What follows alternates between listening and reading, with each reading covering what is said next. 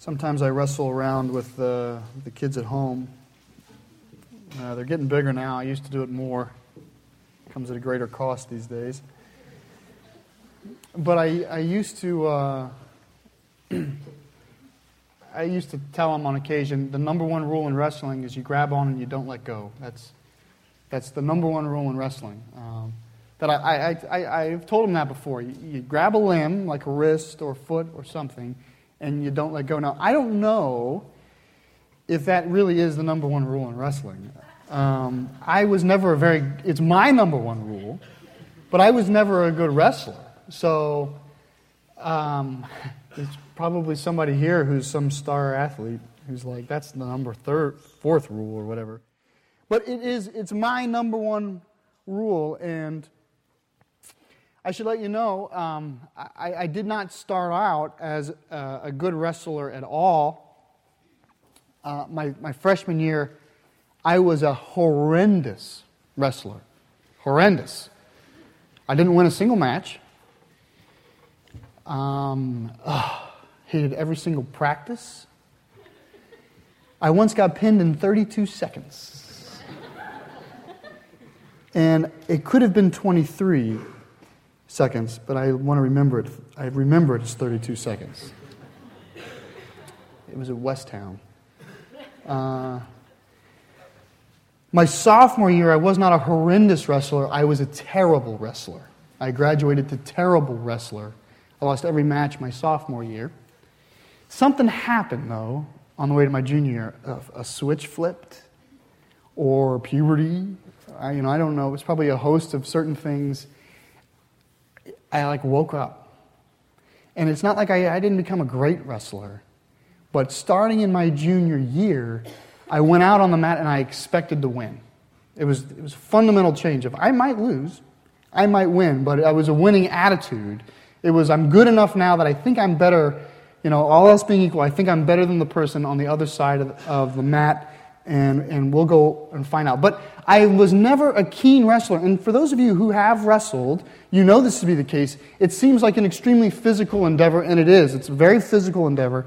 But once you deal with the physicality of it all, once, once you make sure you're physically fit enough to kind of um, generally equal the opponent, it, it then becomes com- almost completely a mental game.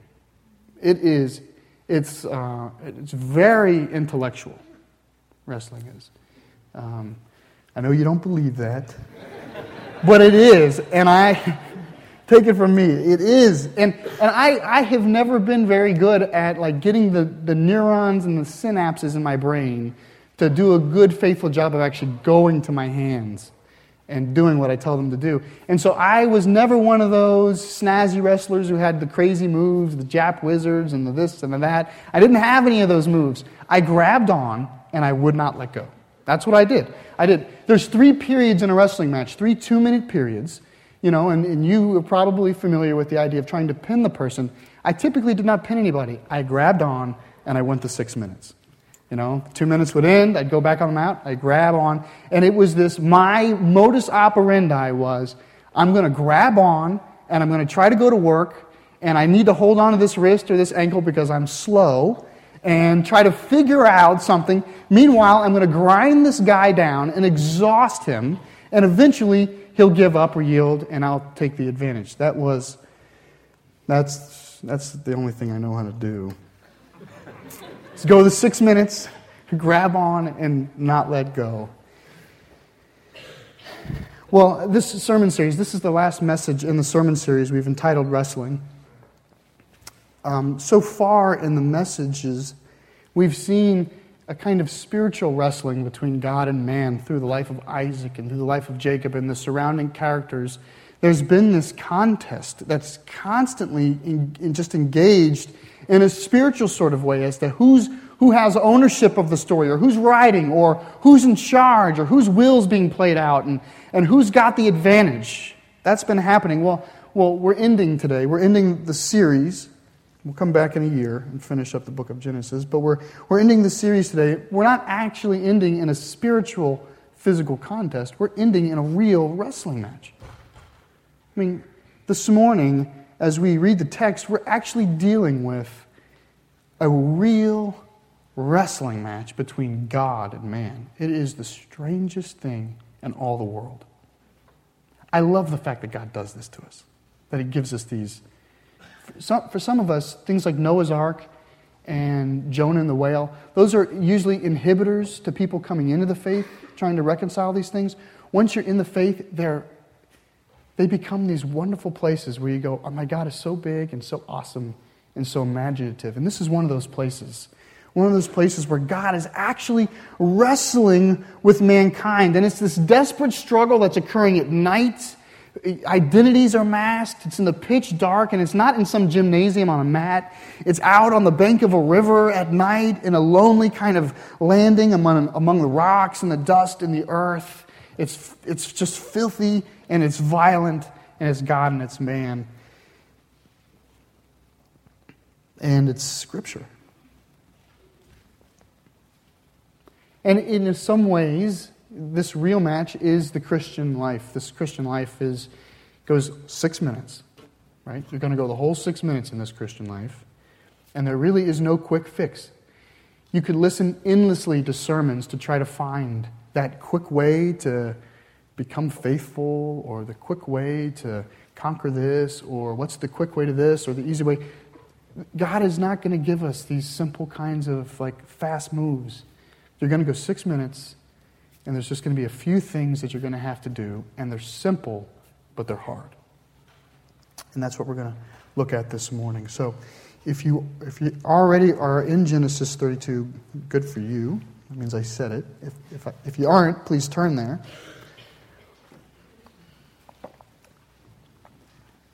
We, we're skipping um, the, the 31st chapter. And so we've skipped some information. If you remember, we ended last Sunday. Jacob had gone to uh, Haran. He had settled down with his uncle Laban. He had married Rachel and Leah, and he had also taken their maidservants as his own. He um, has a lot of children. What you're missing is kind of the story that happens while he's, the, the 20 years while he's in Haran, he becomes fabulously wealthy. Uh, Jacob does. Everything he puts his hand to is ridiculously successful. So much so that at one point Laban goes to a divining a diviner, some kind of fortune teller or spiritualist of his own, to try to figure out how is Jacob being so successful. And the diviner says to him, his God is making him successful. A, uh, Laban actually comes to him and says, I went, went to find out what's going on, and my diviner said, Your God is making you successful. And so by the time we, we, we kind of get to the 32nd chapter of Genesis, Jacob is, is fabulously wealthy. So much so that at one point he says he's two camps. It makes you feel like they cannot all live in the same place. That's how big his household has become his cattle and his sheep and his goats, that they actually need to graze on different territories because within his own family there's a competition for resources. But we're also picking up in the story in an interesting situation because Jacob is actually fleeing from Laban. He's fleeing from Haran and he's running home. And in an odd sort of way, he started this story uh, penniless with his, only his staff, and he was fleeing to Haran from Canaan to get away from Esau. Now he's fleeing from Haran to Canaan to get away from Laban. And that's the situation we're kind of picking up in is, is, is he became so wealthy that Laban and Laban's sons became very concerned about the situation. And the Lord actually came to Jacob and said, You need to get out of here. And so Jacob scooped up everything he had and in classic Jacob fashion, without anybody knowing, he stole away. And, uh, and Laban hunted him down, caught him, and the Lord interceded to protect him.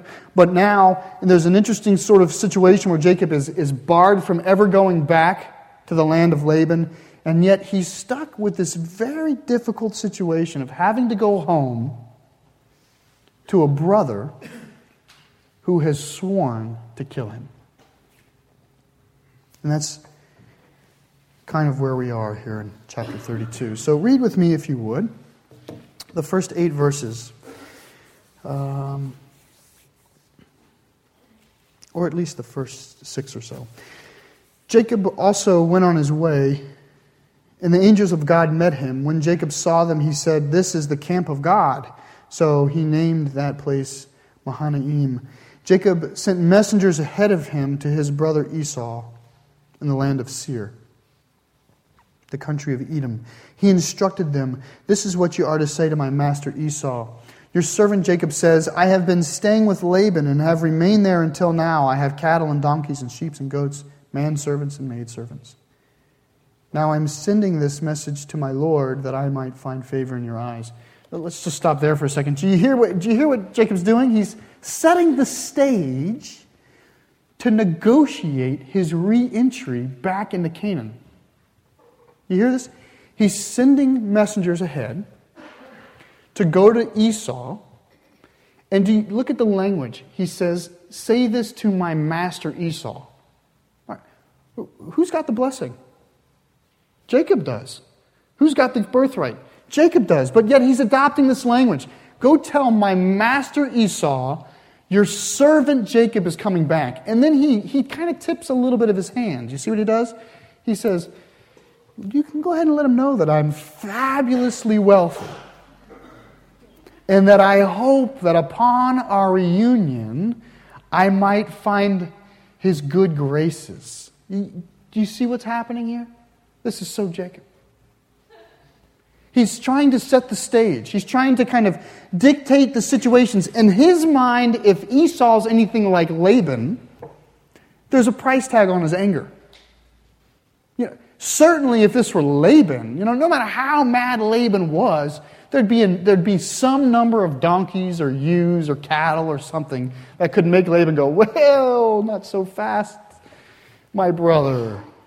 Stay with us for a while. Let's talk. You know Laban would do that. Laban, that's, that's, that's the way Laban is. And Laban and, and Jacob, by the way, are of the same flesh. That's how they think. And so he's, he's I, I think he's trying to kind of lay this this situation out so that it, might help him. And, and, this is what, what he, he hears. Let's read through verse 8. When the messengers returned to Jacob, they said, We went to your brother Esau, and now he is coming to meet you, and 400 men are with him. In great fear and distress, Jacob divided the people who were with him into two groups, and the flocks and the herds and the camels as well. He thought if Esau comes and attacks one group, the group that is left may escape. So he sends out, he sends out these messengers ahead to kind of set the stage, to kind of play it out, see if he can massage the situation or shape the situation. And what he ends up hearing instead is that Esau's on his way and that behind him are 400 men. And it's, I mean, the Bible says he's filled with fear and distress about the situation. In his mind, it's over. That Esau is coming back to exact, he's coming back to exact the justice that was not due him 20 years earlier. That Esau has a vendetta, that Esau wants him to, re, to gain revenge, and that that revenge is the life of Jacob and maybe, maybe the life of his, his wives and children. Who knows? He's coming with 400 men.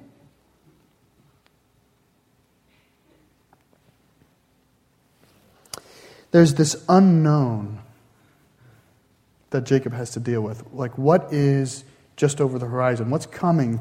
There's this this unknown. And have you ever, have you ever thought when, when there is an unknown like this, how easy it is to expect the worst? When you have this unknown in your, your life, this thing that could be bad, it looks like it's bad, but what happens is our mind takes hold of it and it, spin, it begins to spin out of control. And what, what, what could be bad, we assume, oh, it's going to be worse. And we have this attempt to try to kind of just we start worst case scenario scenarioing the situation. And that gives us all of this fear and distress. And have you noticed, by the way, that when you do this, there is no such thing as a worst case scenario? It can always get worse. Those of you who do this, some of you do this as a hobby. Those of you who do this, who, who through your distress and your anxiety about what's over the horizon that you cannot control, you begin to worst case scenario, you go, well, well, it could be this bad. And then you're like, well, it can't get any worse than that. And somebody will say, Well, yeah, it could. What about that? And next thing you know, that's the reality you're living. And then it gets a little worse, and that's the reality you're living. And pretty soon, your entire soul is burdened by something that hasn't even happened yet. It's not even real. And yet, it's taking your toll on you. It's kind of like the pain inflicted by our faithless imagination.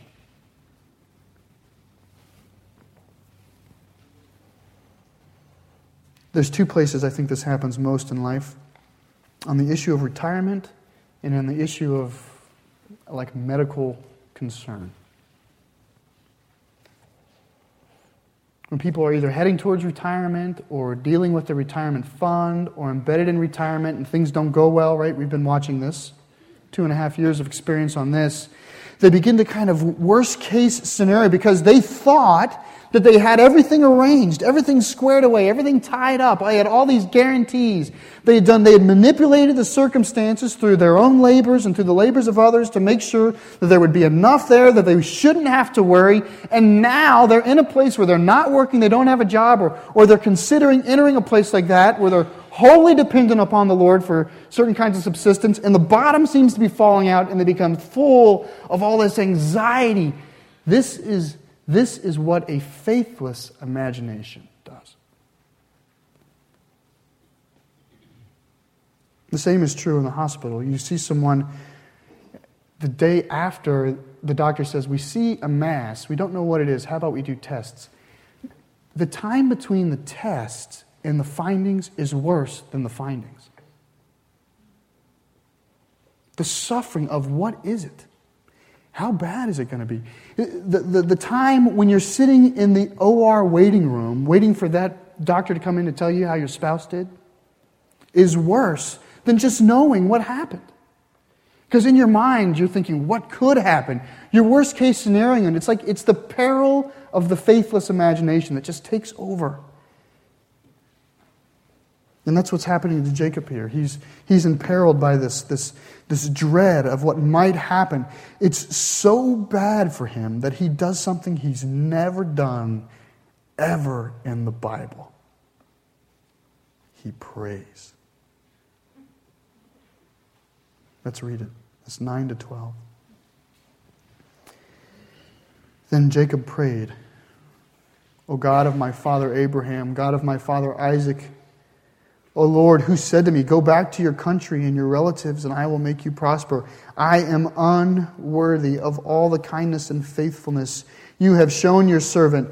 I had only my staff when I crossed the Jordan, but now I have become two groups. Save me, I pray, from the hand of my brother Esau, for I am afraid he will come and attack me, and also the mothers with their children. But you have said, I will surely make you prosper, and will make your descendants like the sand of the sea, which cannot be counted. We'll keep reading here. He spent the night there. From what he had with him, he selected a gift for his brother Esau 200 female goats and 20 male goats, 200 ewes and 20 rams, 30 female camels and their young, 40 cows and 10 bulls, 20 female donkeys and 10 male donkeys. Then he put them in care of his servants, each herd by itself, and said to his servants, Go ahead of me and keep some space between the herds. And he instructed the one in the lead when my brother Esau meets you and asks, To whom do you belong, and, and where are you going, and who owns all these animals in front of you, then you are to say, They belong to your servant Jacob. They are a gift sent to my lord Esau, and he's coming behind us. He also instructed the second and the third and the others who followed the herds, You are to say the same thing to Esau when you meet him. And be sure to say, Your servant Jacob is coming behind us, for he thought, I will pacify him with these gifts I am sending on ahead. Later, when I see him, perhaps he will receive me. So Jacob's gifts went on ahead of him, but he, spent, he himself spent the night in the camp. Now, I wanted to read that whole section because the prayer is so wonderful that it gets frustrating that he comes right out of the prayer and sets the stage.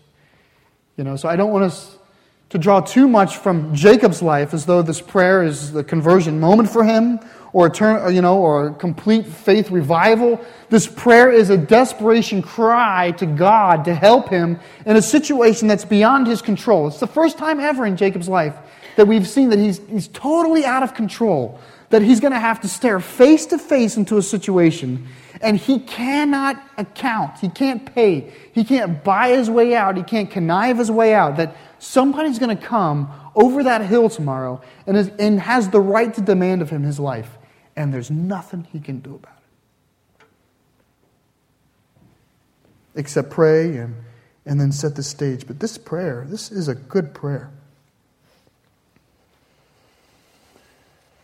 Do you hear how he says it? He says this Lord, you told me to come here. I'm obedient before you. I'm here because you sent me. And then he says this I am unworthy of all that you've done. And then he says, Everything you've given, everything I have, you've given to me. And then he says this, For the sake of your name, is what he implies. For the sake of your name and your promise, protect me and save my family. It's a good prayer.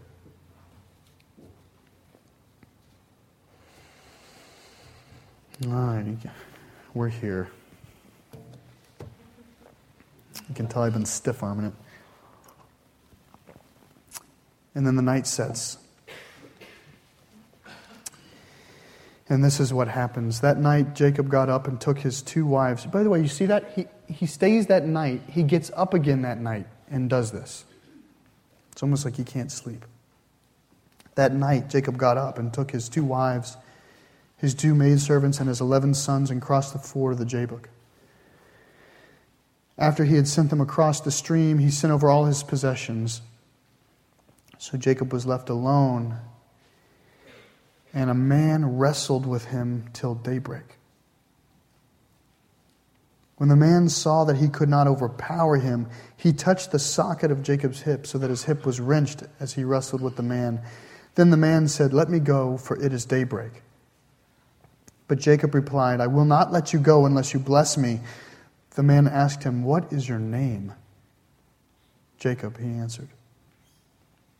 Then the man said, Your name will no longer be Jacob, but Israel, because you have struggled with God and with men and have overcome. Jacob said, Please tell me your name. But he replied, Why do you ask my name? Then he blessed him there. So Jacob called the place Peniel, saying, It is because I saw God face to face, and yet my life was spared. The sun rose above him as he passed Peniel, and he was limping because of his hip. Therefore, to this day, the Israelites do not eat the tendon attached to the socket of the hip, because the socket of Jacob's hip was, hip was touched near the tendon. Now, this story is it's deep and it's mysterious in a lot of ways. One really interesting way, which we can't appreciate in the English, is in the Hebrew. The, it's, all, it's very difficult to even figure out who's talking about what. It's almost as if at night you saw two black silhouettes wrestling and you were trying to figure out, well, whose hand is whose and what foot. The language is wrestled. It's in fact, one of the only times one of the things that sets the, the, the, parameter for it is when the man says, What is your name? And Jacob, he answered. And we go, Ah, that's who's talking. We need to, we're desperate in the, in the interpretation of it. We're desperate for those clues because the dust of the language is all embroiled and wrestled. I mean, the whole, the, there's, there's poetry even in the language. In fact, there's another beautiful part of this. At one point, the man says, Let me go. And he says, No, give me a blessing. And the man doesn't bless him. The man says, How about I give you a new name? And then the man says, What's your name? He says, or, and then the man says to God, What's your name? And God blesses him. So it's, it's bless me. How about a name? What's your name? How about a blessing? There's this, there's this kind of, this, the whole thing is kind of gripped, even in the language. So that in that, there's kind of, there's a depth, which I don't think we can fully appreciate. But then there is this, this just the depth of the story.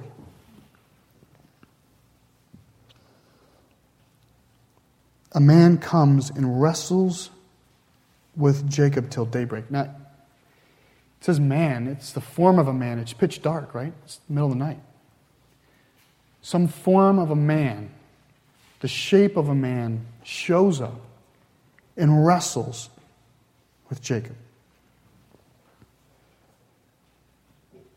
It's funny. Jacob's whole life, he's been doing things in the dark. Have you noticed this? He fools his father in the dark.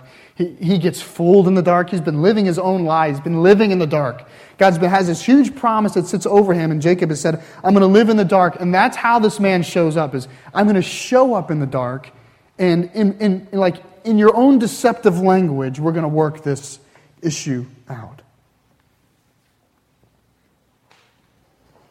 And the man sees that Jacob won't give up. There's this, this the wrestling with Jacob. He's, they're gripped, they're grabbed, and, and Jacob's going to go the whole six minutes, right? And, and it won't end. It won't end. And the man sees that he won't give up, and he does this thing in Scripture.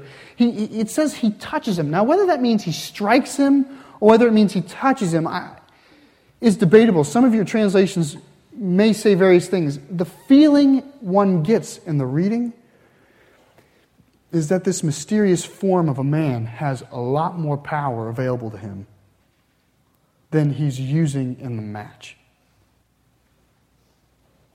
It's almost like he's, you know, he's, he's wrestling with Jacob, thinking, wow, the guy's still, he's a fighter. He won't give up. You see, it's, it, he's going to stay. And it's almost as if this man says, I'm going to put an end to this. And he touches. He touches him. There's this, I've been trying to think, how do I define this? There was this, I have the time, so I'm going to share it. There was this, um, when we were deploying to, to uh, the invasion in 2003, there was, I, was, I had an A-10 with me, with me right? my, had, my, had my jet, and there were five others of us. We were the last guys in, like before they cl- shut the door, because all the refueling tankers you need to fight the war, you have to use to get the airplanes over. And we were the last guys. They told us if you break, you're going to watch the war from Europe on television. We didn't even have crew chiefs with us.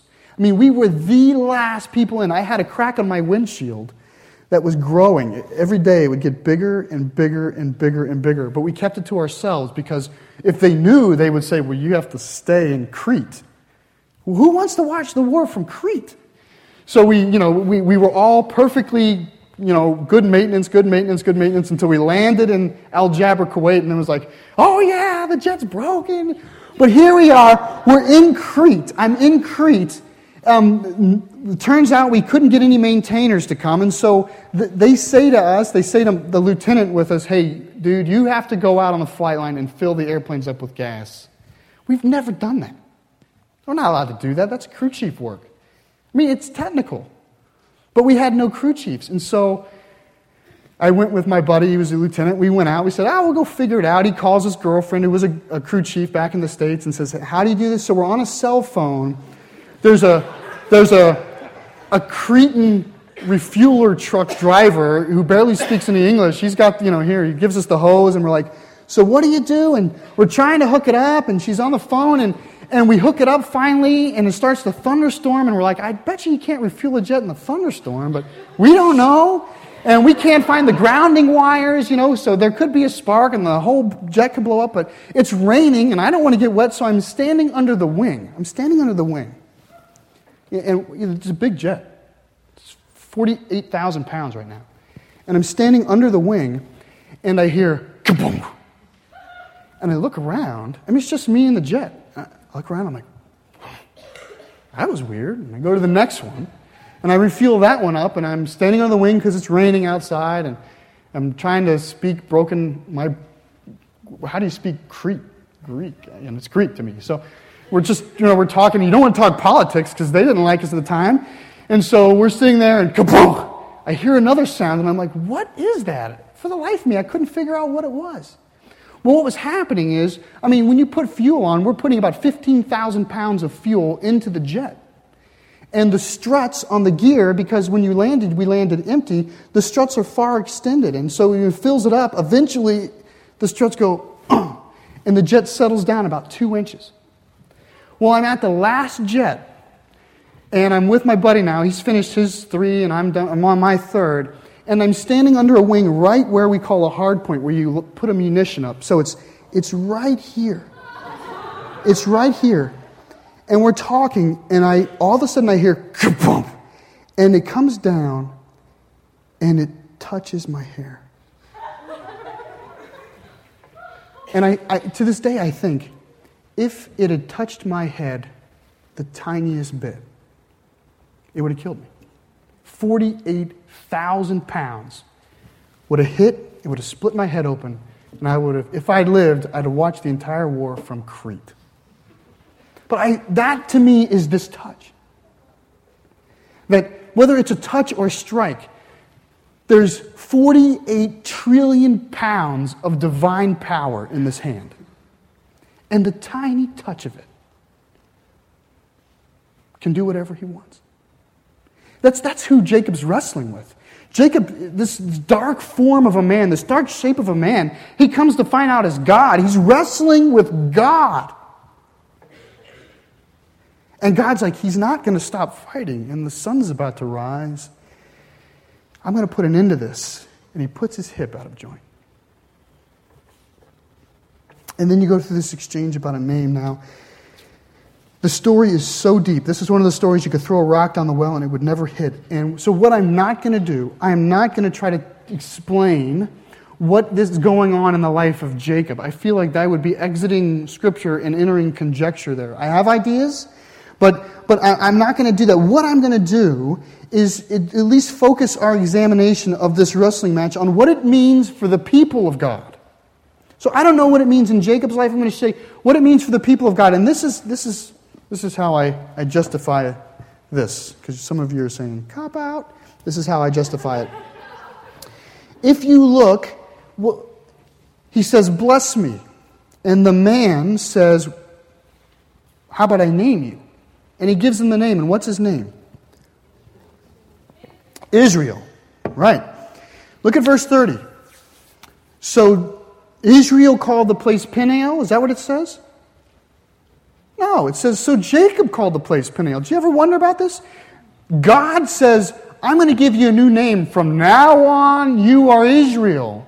And the Bible goes, and so Jacob called the place Peniel. And Jacob got up, and Jacob made breakfast, and Jacob went over here, and Jacob had a lamp, and Jacob had kids, and Jacob this, and Jacob that. If you count, and just in the book of Genesis alone, the number of times the man formerly known as Jacob is referred to as Israel, on one hand.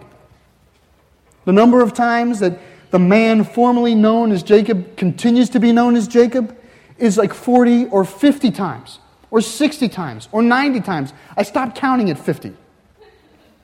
That's the difference. And so what you have here is what the Bible begins to do is when it's talking about the man, it begins to use the name Jacob so that you're not confused.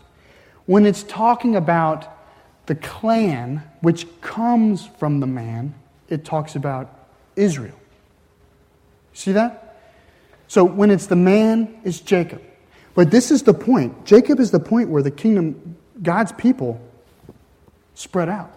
And when it's talking about that, the corporate identity which came from this man, it becomes Israel, which means, which means that the origin of Israel, the name Israel, comes back to this very moment. If you were a young Hebrew child and you said to your father, Father, what does it mean that we are the nation of Israel? The father and the mother might say, Well, it means that we are God's people. And, he, and the child would go, I, I, I know that. I know we're God's people, but what does it mean that we're Israel? And the parent might say, Well, honey, it means that, that we're set apart and that we're God's chosen elect and that He works with us. And I know, un, I understand that. What does it mean that we are actually called Israel? Now, if a parent was going to answer a child with that question, they would be forced to tell this story. Did you ever think about that? How deep that is. That they would be forced to say, well, there was a, a night when our patriarch Jacob was met by a man. That this is the story that the nation of Israel has to look back and say, we got our name there. That to me is fantastic. And so that's why I think that this teaching has a teaching for God's people, that there is, there is a significant meaning, right? It meant something in the life of Jacob, but it certainly means something in the life in the lives of those people who belong to the people of God, who are in the nation of God, or the tribe of God, or who've been grafted into the, to, the, to the tribes of God, or who are the sons of God, Christians. Those people who trust in Christ certainly fall into this. We are sons of Abraham. And so, with that said, this is, this is how we might understand this story from the very beginning. That you and me and all of us here, from birth, from birth, have been deceptive. Do you hear that? From coming out of the womb of your mother, there was something in you that was trying to gain an earthly advantage over those around you. You were grasping at the heels of humanity from the day you were born.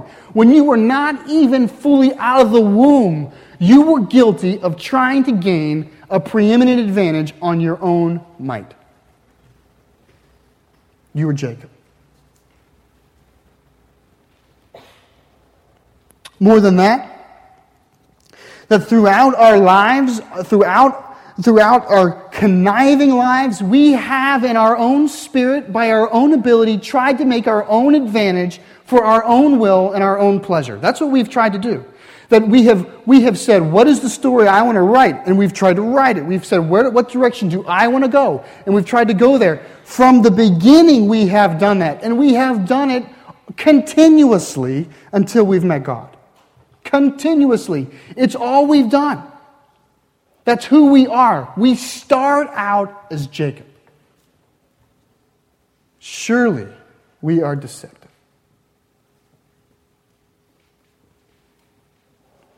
We do it on our own strength and our own ability. Yet Jacob was strong and able and, and, smart and wily, and he's relied on those things. In every situation in his life that's been laid before, he's entrusted in those internal attributes of himself to, to, to make success and to find a way out. And in doing so, we have accrued two things.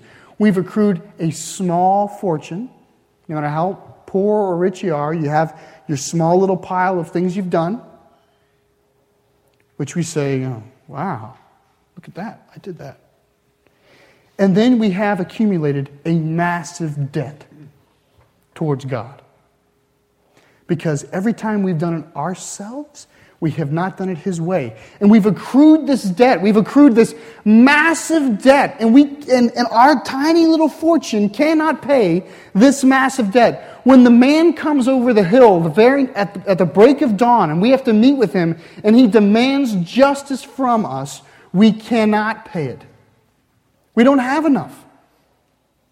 We don't have enough things that we can pay this, this man coming with 400 men. That man has the right to exact your life in payment for the way you've abused those around you, and for the way you've abused yourself, and for the way you have abused the Holy God. That is the reality. That's the reality of every single human. They were born deceptive, they have lived deceptively, and they have garnered massive debt, the wages for which is death.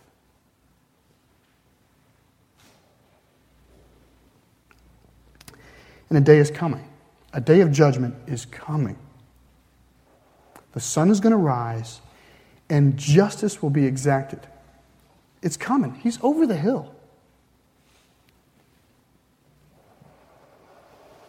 And so some of us are drawn towards the Lord out of desperation. And in, in, those things, we pray things like, Lord, I'm here. I am worthy. I recognize that all this, this tiny treasure that I have that I thought was mine was really yours and we say, Lord, for your sake, for the sake of your name, and for the sake of your promise, I would pray that you would save me from this. And you know what the Lord does when we do that? When, when that happens, we, we want, in our still fallen hearts, we want the Lord to show up and just make everything right. We want Him to show up and bless us. But He doesn't bless us. What He does is He shows up in the middle of the night and He will begin to wrestle with you.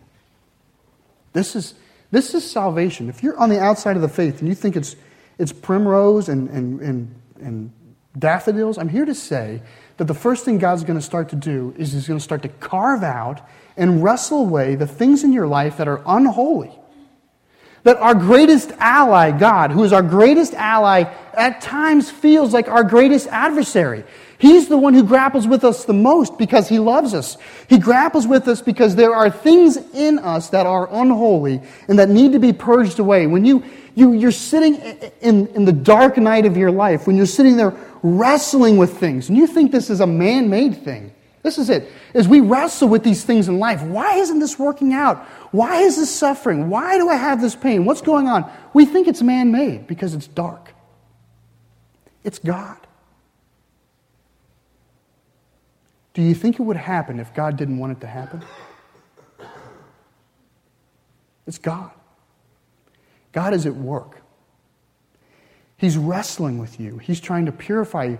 All, all the passages about holiness in Scripture are passages that say that we become holy through what? Through refining fire. How do you think that feels? The Lord disciplines those he loves. How do you think that feels? Consider it pure joy, my brethren, when you experience trials and persecutions of all kinds. How do you think that feels? Paul cries out to the Lord. He says that, the, that God has allowed a thorn in his flesh. And he's cried out to the Lord three times that the Lord might deliver him from it. But the Lord returns to him and says, My grace is sufficient in your weakness. My power is made perfect in your weakness. How do you think that feels? This is how the Lord fixes us. We're worried about what's over the horizon, and the Lord is worried about what's inside of us. This is salvation. Salvation is God dealing with what's over the horizon. It's okay, he's going to say, when, when Jacob shows up for justice, Esau, we're not going to read it, but it's there. Esau is going to say, satisfaction. There's no debt to pay. Christ is taking care of what's over the hill. Relax about that. Christ has taken care of it. The work that he has for you is here. At night, grappling with you and your soul and all that's wrong with you, trying to turn you from being Jacob to being Israel. We have this part in our heart that desires a blessing. It's funny that Jacob cries out, Bless me, bless me, Lord. And you know what the Lord says to him? I mean, this is God. This is God he's wrestling with. God says to him, How about I just give you a new identity? Said, we, we're born into a world that the solution for problems is blessing. That's our solution. We have a problem, we just need more blessing. We have this difficult thing if we just had more blessing. Jesus didn't come just to give you more blessing, Jesus came to give you a new name. Jesus came to give you a new identity, not to give you a little bit more of this or a little bit more of that. He's came to wrestle those things away from you and say, How about I rename you? How about I make you a Christian? How about you bear my name?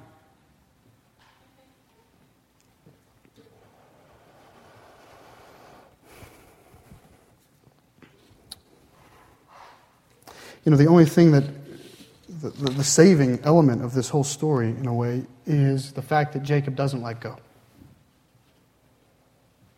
You know, he's, he goes, goes the whole six minutes with this God, right?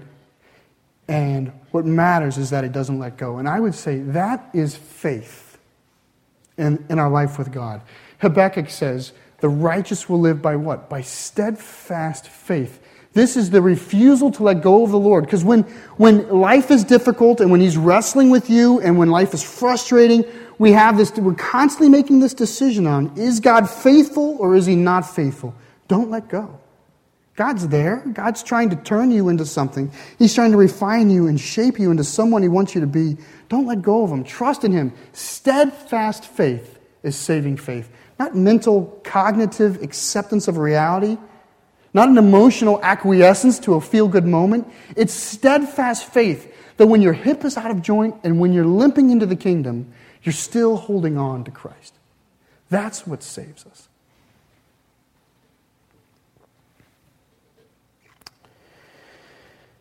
The man is reckoned as righteous as the one who holds on and doesn't let go. That's where the true blessing of God comes. Christmas, and I'll, I'll end with this fancy. This is the, the, the kind of the fancy of the whole situation. Christmas tells a story of a God who takes human form in the middle of the night to come to the earth as a man, to wrestle with his people. And as the sun rises at resurrection, the fullness of his deity is made known. That, that is the story.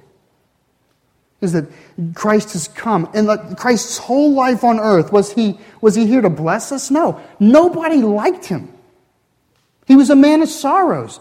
He came to, to make us feel good? Absolutely not. Jesus comes to earth and he grabs onto us and he starts to wrestle. And he says, Money is your problem. And he says, Power is your problem. And he says, Well, you're faithless. And he says to you, You need to forgive. And, and everywhere he goes, he is the son of offense. He raises offense to people. He pushes on people. He challenges people. Peter says one thing. The next thing you know, Jesus says to him, You're going to betray me three times before the rooster crows. Everywhere he goes, he's there to dislocate and dismember and make holy. And he's doing that because the sun is about to rise and judgment is about to come. The only thing I can say is, is that you grab on and you don't let go.